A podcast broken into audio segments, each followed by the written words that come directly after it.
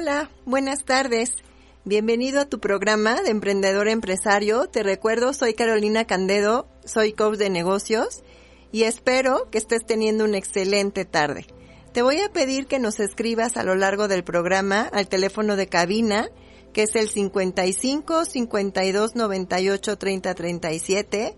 También nos puedes encontrar en redes sociales, en Facebook, eh, de manera personal, como coach de negocios, me puedes encontrar tanto en Facebook como en Instagram, como coach Carolina Candedo. El tema que vamos a tratar el día de hoy tiene que ver con liderazgo y lo hemos denominado Eres líder. Un problema común en las empresas que frecuentemente me he encontrado a lo largo de los años es la falta de liderazgo. Pero la primera reflexión que tendríamos que hacer es, ¿qué es ser un líder? La definición que a mí más, más, más me gusta, obviamente vas a encontrar muchísimas más en, en la literatura, pero a mí la que más me gusta es la definición en la que nos dice que un líder es aquella persona que saca la mejor versión de cada uno de sus colaboradores y los inspira a seguirlo. Eh, Chris Hagerty dice al respecto del liderazgo que el objetivo de la mayoría de los líderes es conseguir que las personas tengan un elevado concepto de ellas mismas, primero como personas y también que tengan un elevado concepto de ellas como líderes. Normalmente eh, nos encontramos también que las personas no tienen una buena autoestima.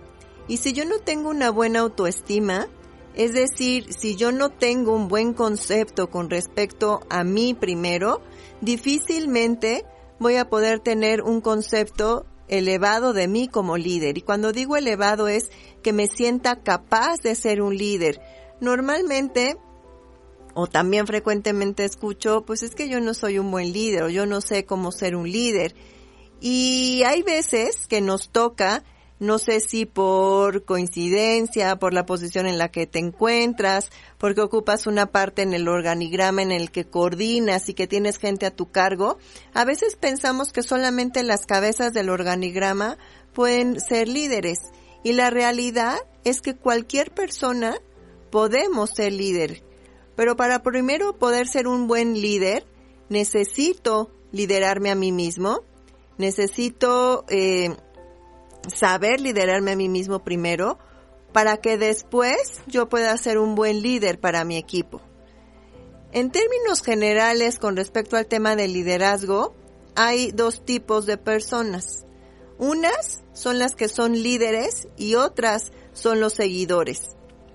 Si tú reflexionas a lo largo de tu vida, primero todos somos seguidores. ¿Por qué? Porque primero yo soy un seguidor a lo mejor de mi papá, de mi mamá, de algún maestro que me encantaba cómo daba la clase, y entonces yo me vuelvo seguidor de esa persona, pero me tengo que convertir en un buen seguidor para que después, con base en lo que yo aprendí de esas personas a las que seguí, yo me pueda convertir en un excelente líder.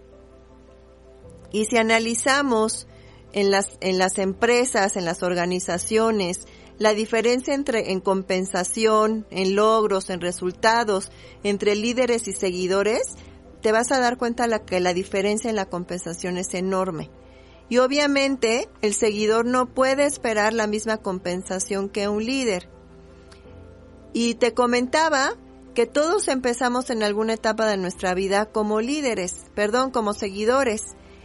Y también muchos grandes líderes de la historia también empezaron como seguidores y se convirtieron en grandes líderes porque fueron primero seguidores inteligentes. No se trata de seguir por seguir como si fuéramos borreguitos, se trata de tener un, de ser un seguidor inteligente, de tal manera que yo aprenda de la persona en la que estoy siguiendo. Aprende de los líderes que tienes a tu alrededor. Hay veces que el ego no me permite ver a los líderes que tengo a mi lado. Y cuando alguien me retroalimenta, ya sea un compañero de trabajo, mi propio jefe, que, que, que a veces al ser el mi jefe en automático se convierte en mi líder. Habría que ver si esa persona, ese jefe verdaderamente tiene habilidades de liderazgo, pero bueno, ese es el tema de hoy. Entonces, hay veces que alguien te retroalimenta y en vez de aprender y de tomar lo mejor del comentario de esa persona, me ofendo, no lo escucho y me pongo a la defensiva en vez de escuchar. Entonces, eh, Larry Wilson en este respecto dice que un líder es una persona que tiene gente siguiéndolo porque lo quiere seguir, no por obligación. Y aquí es una pequeña diferencia o una gran diferencia entre jefazgo y liderazgo. Normalmente un jefe, un jefazgo, porque puede ser obviamente jefe por posición, pero se le llama jefe por solamente la posición. Pero ese jefe puede ejercer jefazgo o puede ejercer liderazgo. De lo que se trata es de que cada persona que formamos parte de una empresa seamos líderes y que seamos líderes y que tengamos gente que nos siga porque lo quiere hacer, no porque yo lo obligo a que me siga. Cuando yo soy una persona que ordena, que manda, que exige, normalmente ejerzo jefazgo, no liderazgo, y entonces pues las personas me siguen porque no les queda de otra porque a veces hasta corre riesgo su puesto. Entonces el líder tiene que ser la persona que tenga la visión de saber, eh, primero de saber a dónde va, hacia dónde quiere ir, y que la gente adopte esa misma visión, adopte la misión y lo quiera seguir. Es decir, un líder es alguien que inspira. Cualquier negocio, cualquier organización, sin importar su tamaño, desde la más pequeña hasta la más grande, necesita de un líder. Cada cabeza del organigrama, cada departamento, cada área requiere de un gran líder. Y frecuentemente en las organizaciones eh, creemos que solamente el líder es el director general o el dueño del negocio y los demás somos seguidores, pero ni siquiera somos unos buenos seguidores o unos seguidores inteligentes. Si pensamos en un negocio, todos los negocios tienen dos opciones, o están creciendo o están muriendo. Los negocios no son estáticos. Y si tu negocio está creciendo, entonces requiere de buenos líderes. Ahora, como colaborador de una organización, de un negocio, si eres valioso para la organización, pues la organización no quiere perderme. Pero si por el contrario, yo soy una persona que va, hace lo mínimo indispensable, eh, no aporto valor a la organización, pues obviamente ellos, como no soy una persona que los va a ayudar a seguir creciendo, y solamente yo lo veo como que voy a trabajar y tengo una mera transacción económica o retribución por lo que hago, que a veces ni siquiera hago mucho porque me hago patito y no doy lo mejor de mí, entonces a esa empresa no le va a importar si te quedas o te vas. Al contrario, va a querer en la, en, en la primera ocasión poderte decir bye bye, que te vaya bien. Y lo más triste de esta eh, historia que te estoy platicando ahorita es que hay veces que mi ausencia de, la organización ni siquiera se nota porque no estoy aportando un verdadero valor. Entonces, en ese sentido, las empresas siempre buscan líderes que les ayuden a salir adelante, que les ayuden a cumplir sus objetivos y líderes que den resultados. Entonces yo quiero que te replantees hoy si eres dueño de negocio, si eres un emprendedor, si verdaderamente eres líder para tus colaboradores, si verdaderamente eres un líder que inspira, un líder que la gente, que tus colaboradores te siguen porque te quieren seguir eres un líder que saca lo mejor de cada uno de tus colaboradores, entonces eso indica que estás haciendo un buen trabajo. Pero si por el contrario tienes una alta rotación, tienes equipo que no está comprometido, muy probablemente tiene que ver con tus habilidades de liderazgo o con tu falta de liderazgo. Entonces, la verdadera misión de un líder, que yo te dije que era la definición al principio, que más, más me gustaba, es lograr que cada persona que está en su equipo, que tenga contacto con él, sea la mejor versión de sí mismo, que inspires a otros a sacar su máximo potencial. Hay veces que tenemos creencias dentro de las organizaciones que si yo empodero, y cuando hablo de empoderamiento hablo de un sentido positivo, que si yo empodero a mi colaborador, que si lo hago que saque su mayor potencial, entonces ¿para qué me van a querer a mí? La realidad es que entre más potencies a tu equipo, mejor liderazgo ejercerás y entre mejor liderazgo ejerzas, más valioso eres para la organización. Entonces, por eso un líder debe de tener siempre una gran actitud. Y también en este respecto, también tenemos creencias de que eh, tenemos que levantar la moral de los colaboradores. Y la moral o la motivación de los colaboradores no se levanta. La motivación se filtra desde arriba hacia abajo. ¿Esto qué significa? Que tú como cabeza de tu negocio, como cabeza de la empresa, como cabeza de algún departamento de algún área, tú eres el responsable de filtrar la motivación. De hecho, en este sentido hay un dicho siciliano que a veces a muchos no les gusta, que dice que el pescado apesta de la cabeza hacia abajo. Entonces, si hay problemas en tu organización, en vez de voltear a ver a los equipos o qué está faltando del equipo, tendríamos que voltear a ver qué está faltando de las cabezas. Y no estoy hablando solamente del dueño, ¿eh? O del director general. Estoy hablando de cada una de las personas que ocupan puestos claves dentro del organigrama y en general de todos los colaboradores, porque platicábamos al principio que cualquiera puede ser líder, no necesita ocupar una pieza, un puesto clave en el organigrama. Entonces, la actitud de las personas dentro de una organización siempre refleja la actitud del líder. Un líder tiene que ver o normalmente es una persona que ve lo bueno de los demás, intentará crear los escenarios que saquen lo mejor de cada persona y esto hace que las personas te quieran seguir. Normalmente un líder, eh, yo lo resumiría en este sentido de la creatividad, es que opera en un plano creativo, entiende primero quién es, desarrolla su propio liderazgo interno, se lidera a sí mismo y entonces es cuando puede liderar a otros. Pero para esto, pues yo me tengo que conocer como persona, asumir el control total de mi vida, reconocer que soy el único responsable de mi bienestar, que soy el comandante de mi vida y voy a tomar el control de mi vida. No debes de tener como líder una actitud de víctima, porque una actitud de víctima lo que genera es colaboradores con actitud de víctima. Debes primero de reconocerte como una persona valiosa, talentosa, creativa, lo hemos comentado ya en otros programas, yo no puedo dar algo que no tengo. Entonces yo no puedo eh, permitirle a mi equipo que tenga una capacidad creativa, que inspiren a otros colaboradores, que me sigan, si yo primero no me aprecio, no me reconozco, si no soy responsable de mí, si no reconozco esa capacidad creativa, si no reconozco todas mis capacidades en todos los sentidos. Entonces, si no me reconozco, no puedo reconocer esa misma capacidad creativa en cada uno de mis colaboradores, de mi equipo y, por supuesto, de la organización. El líder debe de ver lo mejor de cada persona.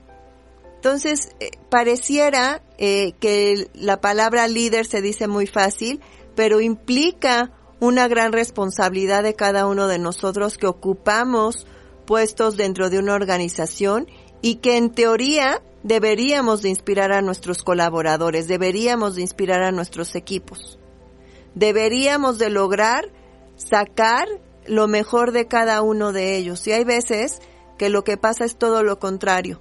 Soy una persona que grita, una persona que ofenda. Y tú, si eres ese estilo, te invito a que reflexiones. ¿Tú crees que de esa manera vas a sacar el máximo potencial de cada uno de tus colaboradores? Te dejo con esta reflexión, nos vamos unos pequeños comerciales, en unos minutos regresamos.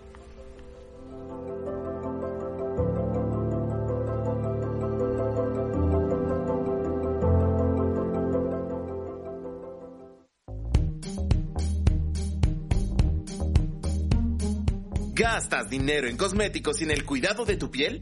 ¿Qué dirías si te dijera que tus cosméticos te pueden dar dinero? Únete a nuestro equipo de trabajo en una compañía líder en el mercado, creada por una mujer con un excelente modelo de negocios, sin pedidos obligatorios mensuales y con grandes ganancias. Contáctanos por WhatsApp al 55 18 15 18 90.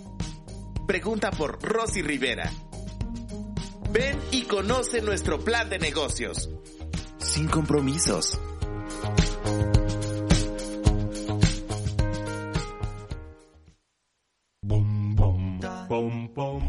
Spice Bella, tu bienestar es nuestra prioridad. Y para este mes del amor y la amistad, luce un rostro bello, con los faciales en promoción. Y si lo tuyo es la pasión, presume una piel de seda con nuestra promoción en exfoliación corporal. Comunícate al 55 14 80 y haz tu cita. O mándanos un inbox a arroba Spice Bella de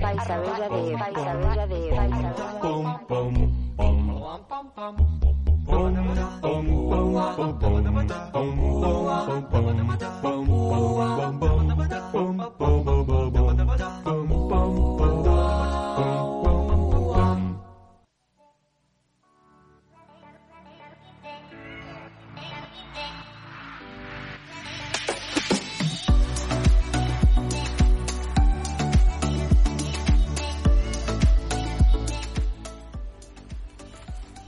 Ya estamos de regreso. Nos quedamos reflexionando si eras un líder que verdaderamente sacaba lo mejor de tus equipos o eras un líder que por el contrario grita, ofende, que bueno, no le pudiéramos llamar líder, pero eres una persona que grita, que ofende y que en vez de sacar lo mejor de cada persona a veces sacamos lo peor. Escríbenos, opina, eh, opina, eh, escríbenos en nuestro teléfono de cabina, que es el 55 52 98 30 37. ¿Qué te está pareciendo hasta este momento el programa? Y a todos aquellos que también eh, posteriormente van bajando los podcasts, eh, les agradecemos por estar siempre en contacto. Vamos a ver ahorita, eh, ya, ya hicimos un pequeño resumen de lo que significa ser líder. Ahora vamos a ver cuáles tendrían que ser los atributos que como líder yo debería de tener o debería de empezar a desarrollar. Yo te invito que en este sentido eh, tomes esto que yo te voy a decir como un pequeño checklist, como una lista de verificación y vayas palomeando cuál crees que sí tienes y cuál crees que no o cuál crees que te falta eh, desarrollar un poco más. El primer atributo es valor. ¿Qué significa esto? Se trata o se basa en el conocimiento de uno mismo. Ninguna persona, hablábamos de que muchos de nuestros colaboradores van a ser seguidores, pero ninguna persona quiere ser liderada por alguien que no tiene confianza en sí misma y que no tiene coraje. Entonces es importante en esto último que estábamos hablando, primero que tú reconozcas tu propio valor, para que después con ese valor que ya reconociste tengas confianza en tus capacidades, en tus talentos, en tus competencias. Normalmente lo opuesto al coraje pareciera que es eh, la cobardía, pero realmente en este sentido de liderazgo es el conformismo, es hacer lo que los demás hacen como borreguitos. Hace rato hablábamos de, de seguidores, pero hablamos de seguidores inteligentes, no de seguidores que a todo te dicen que sí, que no cuestionan nada, que no aprenden nada, entonces, todos los seres humanos somos únicos e irrepetibles y desde ese concepto tú aportas valor a la organización y tengo que mostrar el coraje para mostrar lo que realmente soy. Ahora, hablando también a nivel de empresa, ¿cuál es el valor de tu empresa? ¿Cuál es el valor que tu empresa aporta al país, aporta a tu comunidad? Porque hay veces que en este sentido muchos dueños de negocios solamente se enfocan en hacer dinero.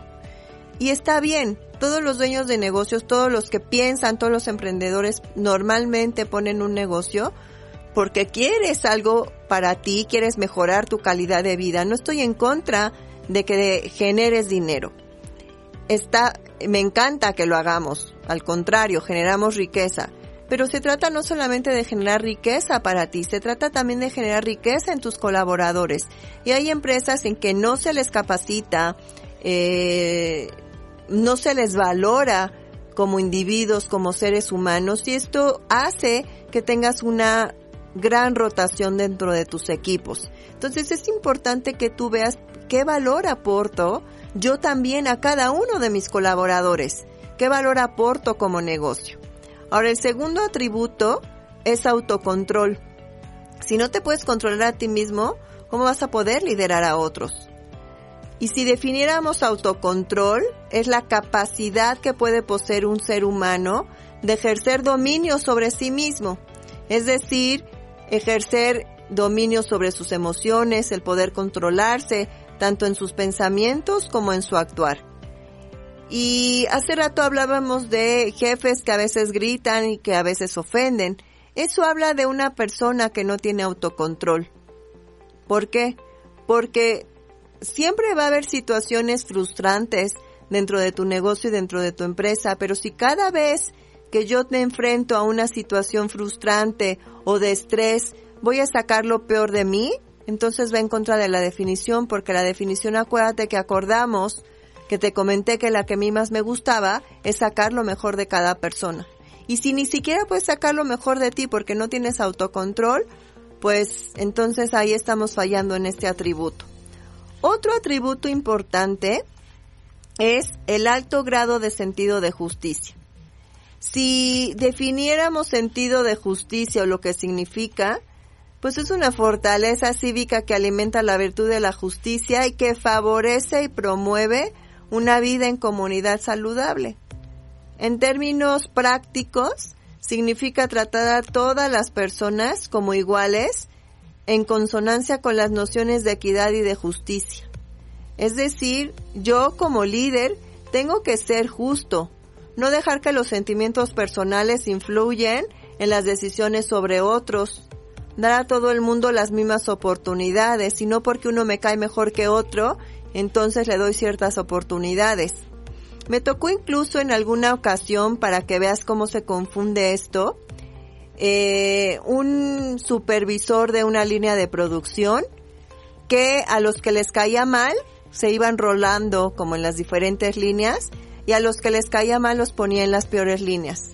En las líneas en donde las máquinas fallaban más o en las que había que trabajar o el proceso era más largo o había que trabajar un poco más.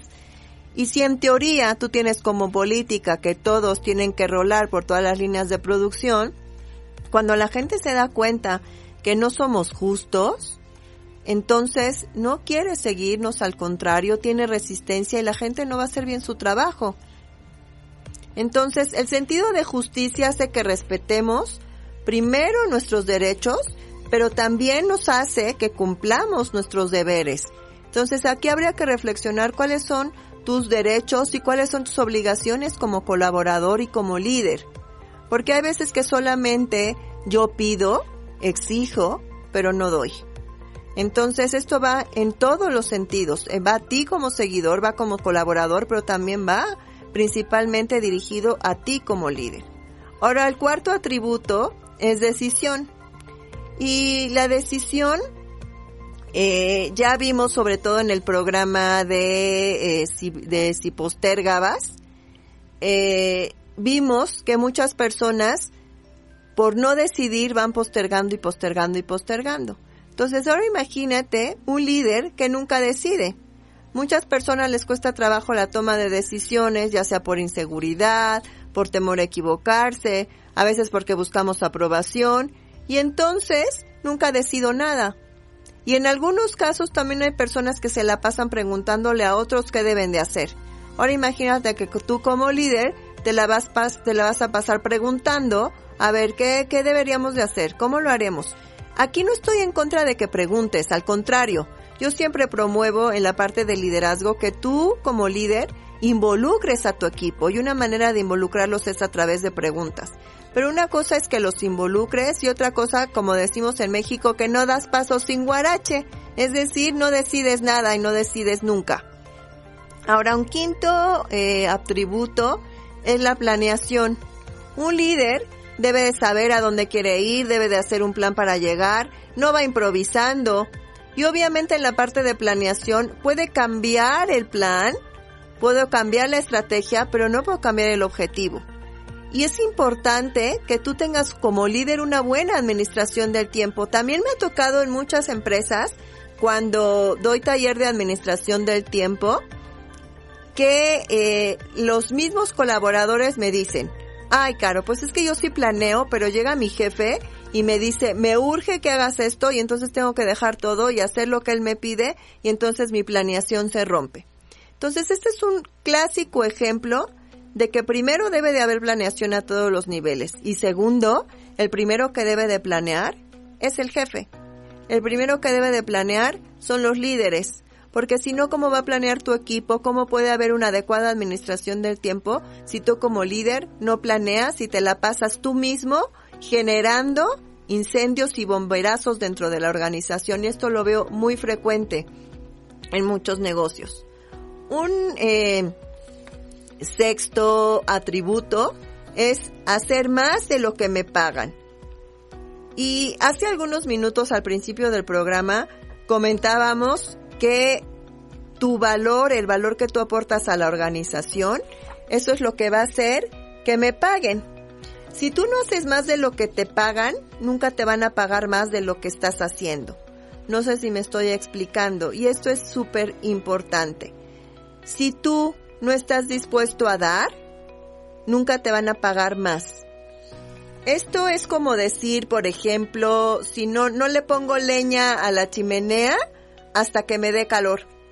Es más o menos parecido, es yo no hago nada hasta que no me paguen más. Y entonces eso habla de que no eres una persona proactiva, que no eres una persona que aporta valor a la organización. Y esto también quiero que lo analicemos tanto desde el punto de vista del colaborador como de negocio y también como de cliente. Muchas personas están esperando hacer más hasta que les paguen más. Pero ¿cómo te van a pagar más si tú no aportas un valor agregado a tu organización? Ahora, desde el punto de vista del cliente, ¿por qué tu cliente estaría dispuesto a pagar más por tu producto o tu servicio si tú no tienes un diferenciador, si no tienes un valor agregado, si no eres un líder en tu industria?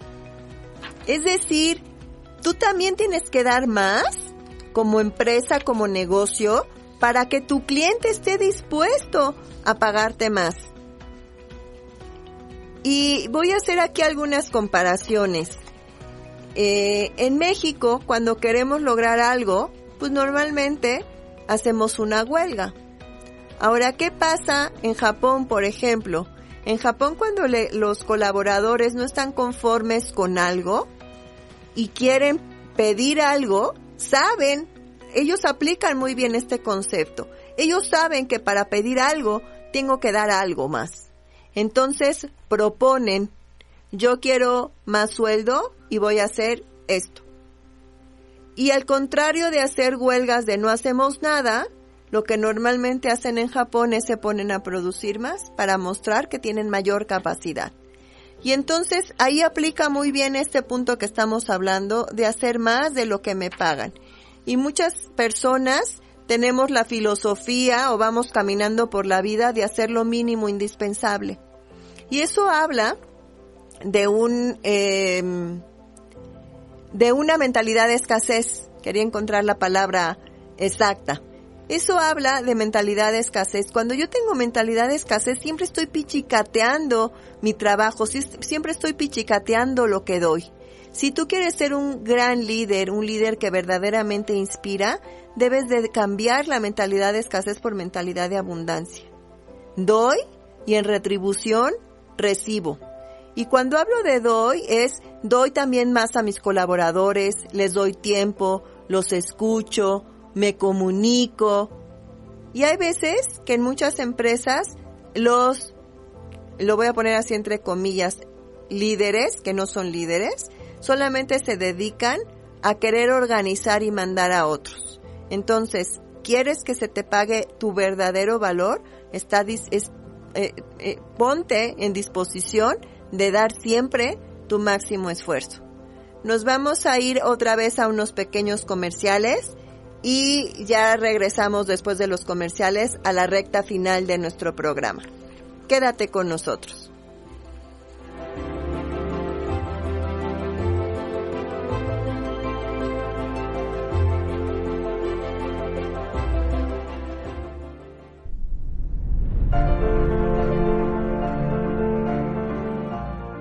Te amamos, México. Pronto y juntos saldremos adelante. Ahora es momento de planear tu viaje con tiempo y descubrir nuevos lugares desde casa. Volveremos a despegar juntos, a recorrer lugares maravillosos por nuestro México querido. Volveremos a experimentar alegría y felicidad al lado de nuestros seres queridos. Ahora quédate en casa y piensa en tu próxima aventura. No estás solo, Viajes Villo está contigo en todo lugar y en todo momento. No canceles tu viaje, tan solo cambia la fecha. Salvemos el turismo.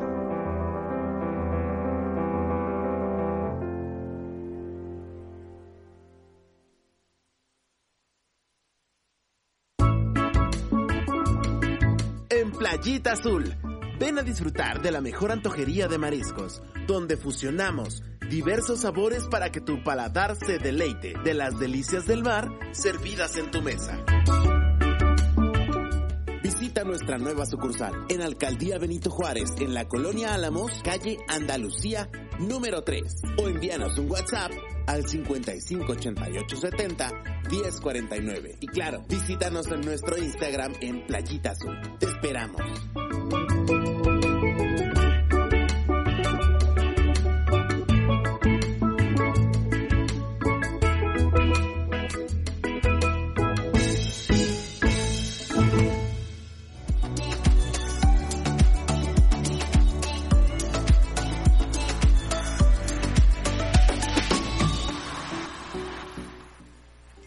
Ya estamos de regreso, estamos viendo los atributos del liderazgo.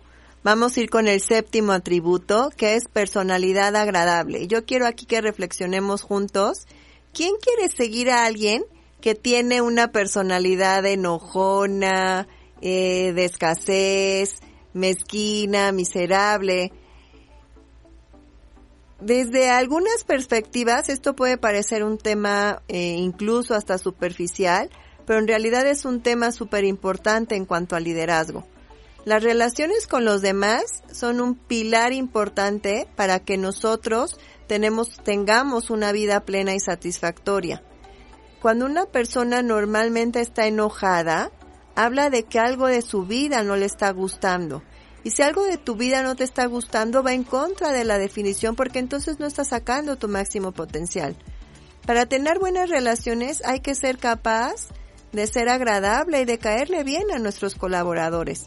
Por supuesto que aquí no estamos hablando en un sentido de ser agradable de manera eh, superficial, eh, falsa, artificial, sino de desarrollar la verdadera habilidad y una sincera habilidad de crear un buen clima a nuestro alrededor. A nadie nos gusta estar con personas que nos generan eh, un mal clima laboral, que nos generan a veces hasta angustia, que no se sienten cómodos con nosotros. Y para que los demás nos puedan percibir como unas personas agradables y carismáticas, el primer punto es que tienen que sentir que tenemos poder. Y cuando hablo de poder, es decir, que tenemos algo valioso que ofrecer, que si recuerdas es el, habla del primer punto que vimos o la, o la primera este, habilidad de liderazgo que debemos de tener o atributo de liderazgo. Entonces, en este punto de repente puede haber alguna confusión porque muchas veces utilizamos la palabra poder pues con connotaciones negativas, como por ejemplo alguien que tiene poder económico, poder político, poder físico, pero no estamos hablando en este sentido. Estamos hablando que el poder no solamente es esto, estamos hablando de la capacidad de ofrecer algo valioso. Y ofrecer algo valioso puede ser cualquier cosa. Por ejemplo, una persona que sabe hacer reír a otros tiene poder. Una persona que es cariñosa tiene poder. Una persona que explica historias interesantes también tiene poder. Una persona que sabe escuchar con un interés verdadero y genuino también tiene poder. Una persona que sabe comunicarse tiene poder. Entonces, cualquier persona que tenga algo de valor que ofrecer, esa es una persona poderosa y de esos colaboradores, de esos líderes son los que queremos en la organización. Un segundo elemento para tener una personalidad agradable es la cordialidad. ¿Esto qué significa? Que necesitamos ser cordiales para que estén a gustos con nosotros. Los demás tienen que percibir ese poder que tenemos, pero que lo vamos a usar en nuestro beneficio. Tienen que, en el beneficio de ellos. Tienen que percibir que deseamos sinceramente que la persona esté bien, que se sienta bien y que pondremos como líderes, como persona, de nuestra parte para que esto ocurra. Ahora, aquí también es importante hacer mención, creo que ya lo hemos mencionado en algunos otros programas, cuando hablamos de eh, poder y de eh, tener, eh, de ser cordiales y que tenemos que generar a través de esto un buen clima laboral, es súper importante porque te recuerdo que a partir de octubre entró en México la, en vigor la NOM 35, que habla de que los centros de trabajo, cómo son generadores de riesgos psicosociales o cómo evitan los riesgos psicosociales. Entonces, un jefe o alguien que ejerce jefazgo, no liderazgo, que no es agradable, que no es cordial, que no utiliza su poder en beneficio de los colaboradores, sino al contrario, para ejercer a veces hasta tiranía, eso causa un mal clima laboral y es una gran, una gran causa de riesgos psicosociales. Entonces, es bien importante ver que una de estas dos cualidades solas no es suficiente. Si los demás nos perciben como poderosas pero no cordiales, no se van a sentir a gusto con nuestra presencia, al contrario, se van a sentir amenazados. Si nos perciben cordiales pero no poderosos, pues van a sentir que no aportó nada interesante a su vida. Es decir, podrá ser alguien como un tipo payaso, pero que no verdaderamente van a valorar algo positivo de tu liderazgo. Un octavo eh, atributo es la simpatía y la comprensión. Y en este sentido hablamos de ponerte en los zapatos del otro. Y cuando hablo de comprensión, la comprensión normalmente se alcanza con las reflexiones, con el estudio de ti mismo. Primero tengo que entender quién soy, debo de comprender también a mis colaboradores, pero yo no puedo comprender a mis colaboradores, ya lo mencionamos antes, si yo primero no me comprendo. Enséñale a tus colaboradores a tener un entendimiento de sí mismos, ayúdales a comprender quiénes son, ayúdalos a amarse, a aceptarse, a descubrir su máximo potencial. Eso es lo que estamos hablando en este atributo. Un eh, noveno atributo es dominio del detalle. Tú tienes que ser capaz de enfocarte, porque eres un líder, enfocarte en cada uno de los detalles que nos van a llevar al logro de la meta o que también nos van a hacer, nos van a poner obstáculos para el logro de la meta. Si por alguna razón tú no tienes esta habilidad, también puedes buscar personas dentro de tu propio equipo que te ayuden a enfocarse en los detalles y que nos van a ayudar a que logramos la meta y que logremos los resultados. Por eso es siempre importante tener esta buena mancuerna de un líder, de un buen líder y de un seguidor inteligente. Un eh, décimo eh, atributo es estar siempre dispuestos a asumir la responsabilidad. ¿Qué implica esto? Primero tengo que asumir la responsabilidad en la que me encuentro primero, perdón, a nivel personal y luego asumir el lugar en donde se encuentra mi negocio, en donde se encuentra mi organización, sin buscar culpables. Perdón, llevo todo el día hablando y ya se me reseca un poco la garganta. Pero bueno, en este sentido, de lo que estamos hablando, es ser responsable de mis actos, de mis decisiones, de mis pensamientos. Cuando yo soy un líder responsable, me vuelvo en automático un líder confiable, tanto para la empresa como para mi equipo. Esto es súper importante que lo entendamos. Normalmente cuando soy una persona que actúa como víctima, el principal precio que pago en la organización y con mis colaboradores es que pierdo confiabilidad. Entonces, en este sentido, tú tienes que ser, voy a hablar cuáles son las tres, eh, digamos, variantes de ser responsable. Cuando yo soy responsable me vuelvo causa. Cuando yo soy responsable me vuelvo confiable. Cuando yo soy responsable, voy a decir aquí un pleonasmo, asumo la responsabilidad de todos, todos, todos mis actos y de todos mis resultados, tanto de los positivos como de los negativos. Y yo quiero que veas que si tú no eres un líder responsable, y al contrario, eres un líder que echa culpas a los demás, echa culpas a tus colaboradores, lo que vas a obtener es lo mismo de tus equipos, de tus colaboradores. Porque normalmente cuando los resultados en las empresas se dan, normalmente todos nos apuntamos. Pero cuando tenemos algún resultado no satisfactorio, es decir, no logramos lo que queríamos, que no necesariamente es malo. Eso, eh, acuérdate que los, eh, los pequeños tropiezos siempre son aprendizajes. En automático, cuando yo me vuelvo confiable, cuando yo me vuelvo responsable, en automático mis colaboradores también lo son. La responsabilidad nos da libertad porque me permite tomar acción. Cuando le echo la culpa a algo o a alguien, le estoy dando poder al otro y entonces no tengo libertad para actuar. En este sentido, quiero que tú visualices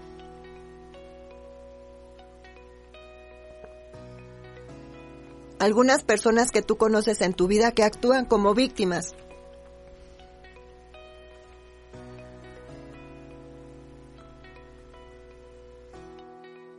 ¿Cuáles son las características de las víctimas? Yo la resumo de esta manera. Son personas que se quejan de todo, no hacen nada, van llorando por todos los rincones y solamente generan ruido en el equipo.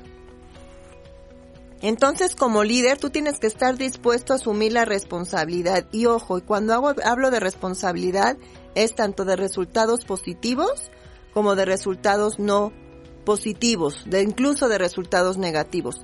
Aquí el tema es que a veces en las organizaciones y como personas tenemos asociados la equivocación a fracaso y fracaso a algo malo.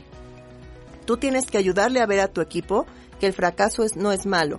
El fracaso nos dice cuáles son nuestras áreas de oportunidad y nos dice qué es lo que yo debería de corregir como individuo, como persona.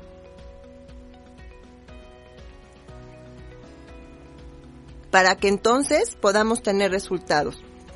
Este punto, no por ser el décimo o los, o los coloqué en, eh, por orden de importancia, los coloqué en el orden eh, digamos que sin tener importancia, sin tener, porque todos tienen el mismo nivel de importancia.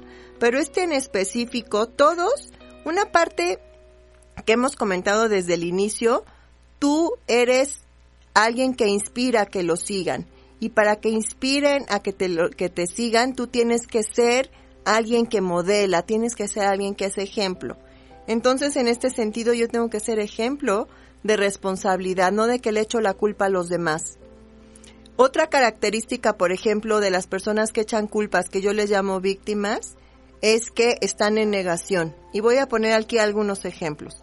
Si tú, de repente, por alguna situación, la que quieras, llegas tarde al negocio y llegas diciendo, ay, es que llegué tarde porque había un montón de tráfico, le estás enseñando el caminito a tus colaboradores para que la próxima vez ellos también te inventen una excusa y un pretexto. Ahora imagínate cómo lo voy a decir desde manera responsable. En vez de decir es que llegué tarde porque había tráfico, igual llegaste tarde, el hecho no se cambia, pero me voy a hacer responsable. Llegué tarde porque no salí a tiempo. Cuando yo digo, por eso hablé hace ratito, hablaba de que eh, la responsabilidad me da libertad, porque cuando yo digo, llegué tarde porque no salí a tiempo, me da la libertad de que la próxima vez yo salga a tiempo pero cuando yo le echo la culpa a alguien, a algo, en este caso el tráfico, pierdo libertad. Un onceavo, y ya con este terminamos, atributo de liderazgo es la cooperación. Tenemos que aprender a trabajar en equipo. Y si definiéramos la palabra cooperación, es el conjunto de acciones y esfuerzos que conjuntamente con otros individuos, con otros colaboradores, realizamos el objetivo que nos propusimos al inicio. En este sentido, la cooperación obviamente es el resultado de una estrategia conjunta, pero también es resultado de una buena dirección del líder, que se vale a través de una serie de herramientas, métodos, para facilitarnos a todos los colaboradores que se logre el resultado.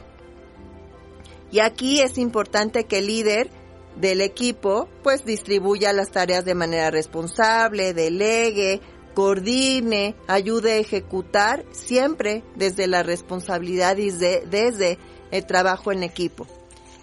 Ya estamos terminando nuestro programa. Espero que te haya gustado el tema del día de hoy. Te agradezco que nos hayas escuchado a lo largo del programa. Síguenos a través de las redes sociales. Muchas gracias a todos los que posteriormente se meten a la página y van descargando los podcasts. Regístrate para que puedas hacerlo a nuestra página que es www.radiogalo.com para que puedas acceder a más contenidos, puedas ver todos los programas anteriores y también puedas bajar los podcasts de los diferentes programas. Muchas gracias por haber participado en nuestro programa de Emprendedor Empresario. Te esperamos el próximo miércoles a partir de las 5. Que tengas una excelente tarde.